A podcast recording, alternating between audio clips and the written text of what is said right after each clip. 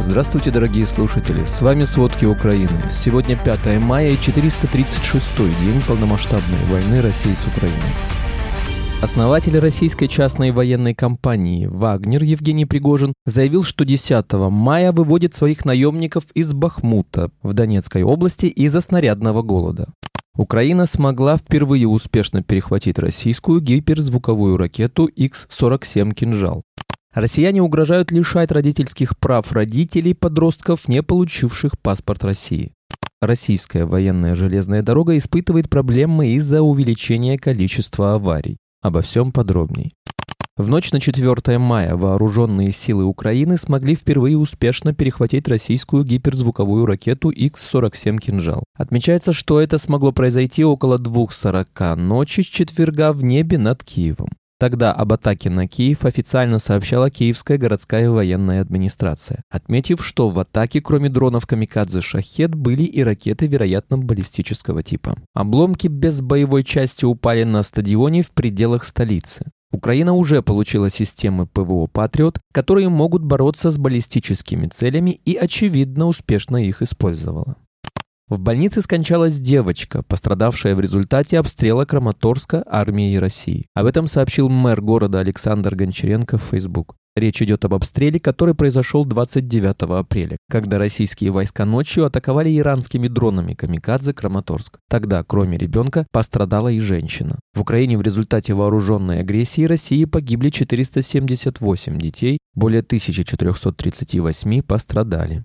В пятницу 5 мая россияне снова нанесли удары по теплоэлектростанции ДТЭК. Об этом сообщает пресс-служба компании. Это уже второй случай за последнее время. В компании говорят, что по предварительным данным обошлось без жертв. С сентября прошлого года энергетические предприятия компании были атакованы уже 32 раза. Напомним, прошлая зима отметилась немалыми испытаниями для украинских энергетиков. Более тысячи единиц оборудования тепловых электростанций повреждены в результате атак россиян. Однако в ДТЭК заявили, что следующий отопительный сезон будет не легче предыдущего. Соединенные Штаты Америки планируют увеличить количество средств противовоздушной обороны в Украине. Об этом заявил координатор Совета нацбезопасности Белого дома Джон Кирби в ходе брифинга. Отмечается, что системы ПВО, которые Украина получила от США и западных партнеров, помогли сбить большинство ракет, которыми Россия атаковала украинские города за последние несколько суток. Также сообщается, что США предоставили Украине практически все необходимое для осуществления контрнаступления ВСУ – артиллерию, артиллерию, бронетехнику, боеприпасы и ПВО. Напомним, спикер ВС ВСУ Юрий Игнат заявил, что «Патриот» уже защищает украинское небо, а другие системы ПВО находятся в пути. Также сообщалось, что США объявили новый пакет военной помощи, согласно которому Украина впервые получит ракета «Хундра».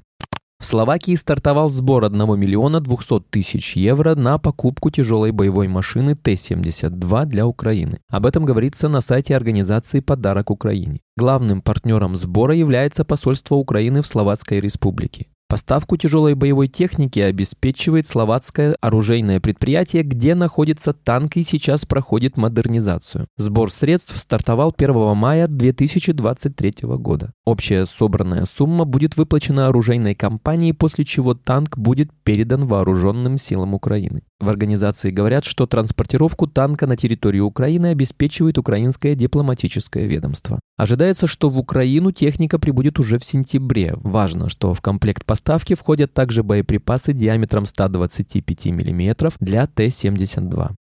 Венгерскую финансовую компанию АТП Банк внесли в список международных спонсоров войны России против Украины. Этот банк остается одним из ведущих банков на российском рынке финансовых услуг даже после 24 февраля 2022 года. Банк входит в число 50 крупнейших банков России, а по ряду направлений входит в лидеры рынка. Он обслуживает более 2 миллионов клиентов и представлен более чем в 1850 населенных пунктах России, что подчеркивает его важность для экономики России которая борется с санкциями Запада и пытается их обойти. Так россияне, призванные на военную службу по мобилизации или по контракту, а также их семьи смогут подать заявление на предоставление отсрочки платежей по кредитам и займам. Россияне угрожают лишать родительских прав родителей подростков, не получивших паспорт России. Об этом сообщает Центр национального сопротивления Украины. Российские силы продолжают принудительную паспортизацию на временно оккупированных территориях Украины. Чтобы заставить людей получить паспорт России, они используют разные способы. Отмечается, что все дети, родившиеся после 30 сентября 2022 года на захваченных россиянами территориях, автоматически получают гражданство России. Напомним, в Херсонской области россияне заставляют людей получать паспорта России, угрожая депортацией. Также сообщалось, что на оккупированных территориях начинается принудительная мобилизация граждан, получивших паспорта России.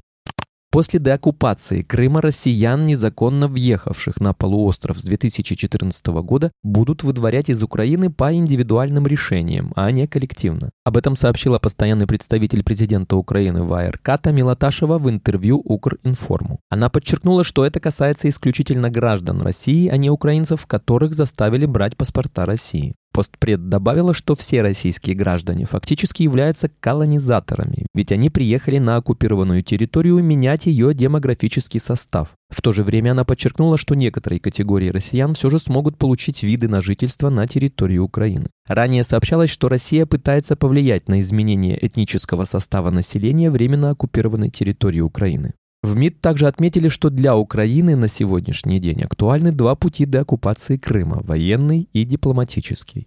Российская военная железная дорога испытывает проблемы из-за увеличения количества аварий. Об этом сообщили в Министерстве обороны Британии в Твиттер. Недавний рост количества аварий на российской железной дороге в районах, граничащих с Украиной, связан с диверсиями, совершенными неизвестными лицами, что почти наверняка привело к кратковременным локальным перебоям в движении российской военной железной дороги. Отмечается, что это усиливает давление на силы внутренней безопасности России. Напомним, 2 мая в Брянской области подорвали железнодорожное полотно, в результате чего с путей сошел грузовой поезд а 1 мая в Брянской области сошел с рельсов поезд с нефтепродуктами. Произошло это также из-за подрыва железной дороги. В Краснодарском крае России снова произошел пожар на нефтеперерабатывающем заводе «Ильский». По информации российских СМИ, причиной пожара опять стала атака беспилотника, уже вторая за два дня. Как пишет российский телеграм-канал ШОТ, атака произошла утром. Дрон попал в воздушный охладитель компрессорной станции. После этого начался пожар на площади 60 квадратов. Сейчас идет эвакуация персонала. По предварительным данным обошлось без жертв. Вечером 4 мая во временно оккупированном Севастополе прогремели звуки, похожие на взрывы. Об этом сообщили местные телеграм-каналы. По их данным, в небе над городом видны следы от ракет систем ПВО. Кроме того, в Телеграм опубликовано видео, на котором запечатлены звуки взрывов. Местный так называемый губернатор Михаил Развожаев подтвердил факт взрывов. Он утверждает, что в городе сработало ПВО. Напомним, 2 мая на бывшей учебно-тренировочной базе пограничников недалеко от аэропорта временно оккупированного Симферополя произошел взрыв. Ранее сообщалось, что беспилотник атаковал нефтебазу в Севастополе. Произошел масштабный пожар.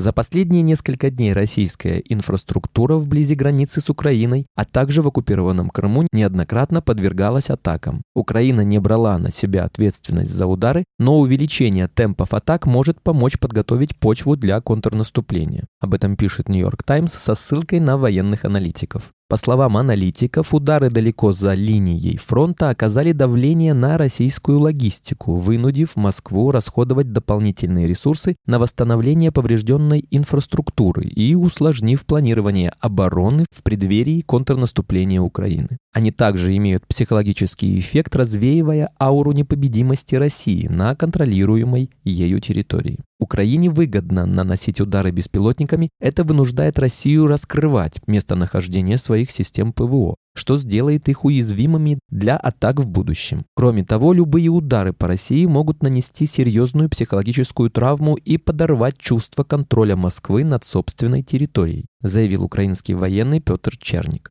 Трехметровый беспилотник упал на поле в Ростовской области. Об этом сообщают российские телеграм-каналы. Отмечается, что обнаружили летательный аппарат 4 мая возле одного из сел. Сотрудники спецслужб изъяли беспилотник длиной 330 сантиметров, ширина дрона 75 сантиметров. О происхождении такого большого дрона информации нет. Ранее в российском Подмосковье в лесном массиве обнаружили беспилотник якобы украинского производства с 17 килограммами взрывчатки. А 20 апреля в Белгородской области России также упал беспилотник.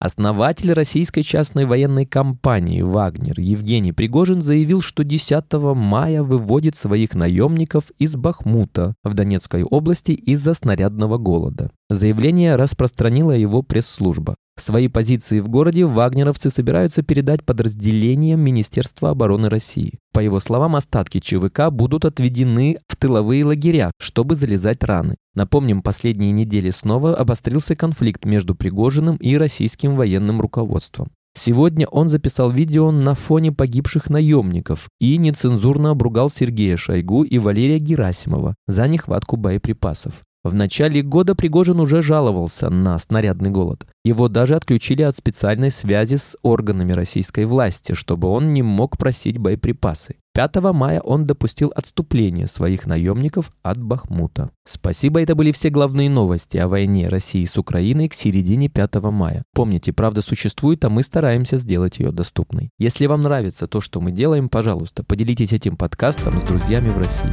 Также, если вы хотели бы помочь нам делать материалы еще более качественными, пожалуйста, оставляйте фидбэк. Это очень важно для нас и для распространения правдивой информации. До встречи.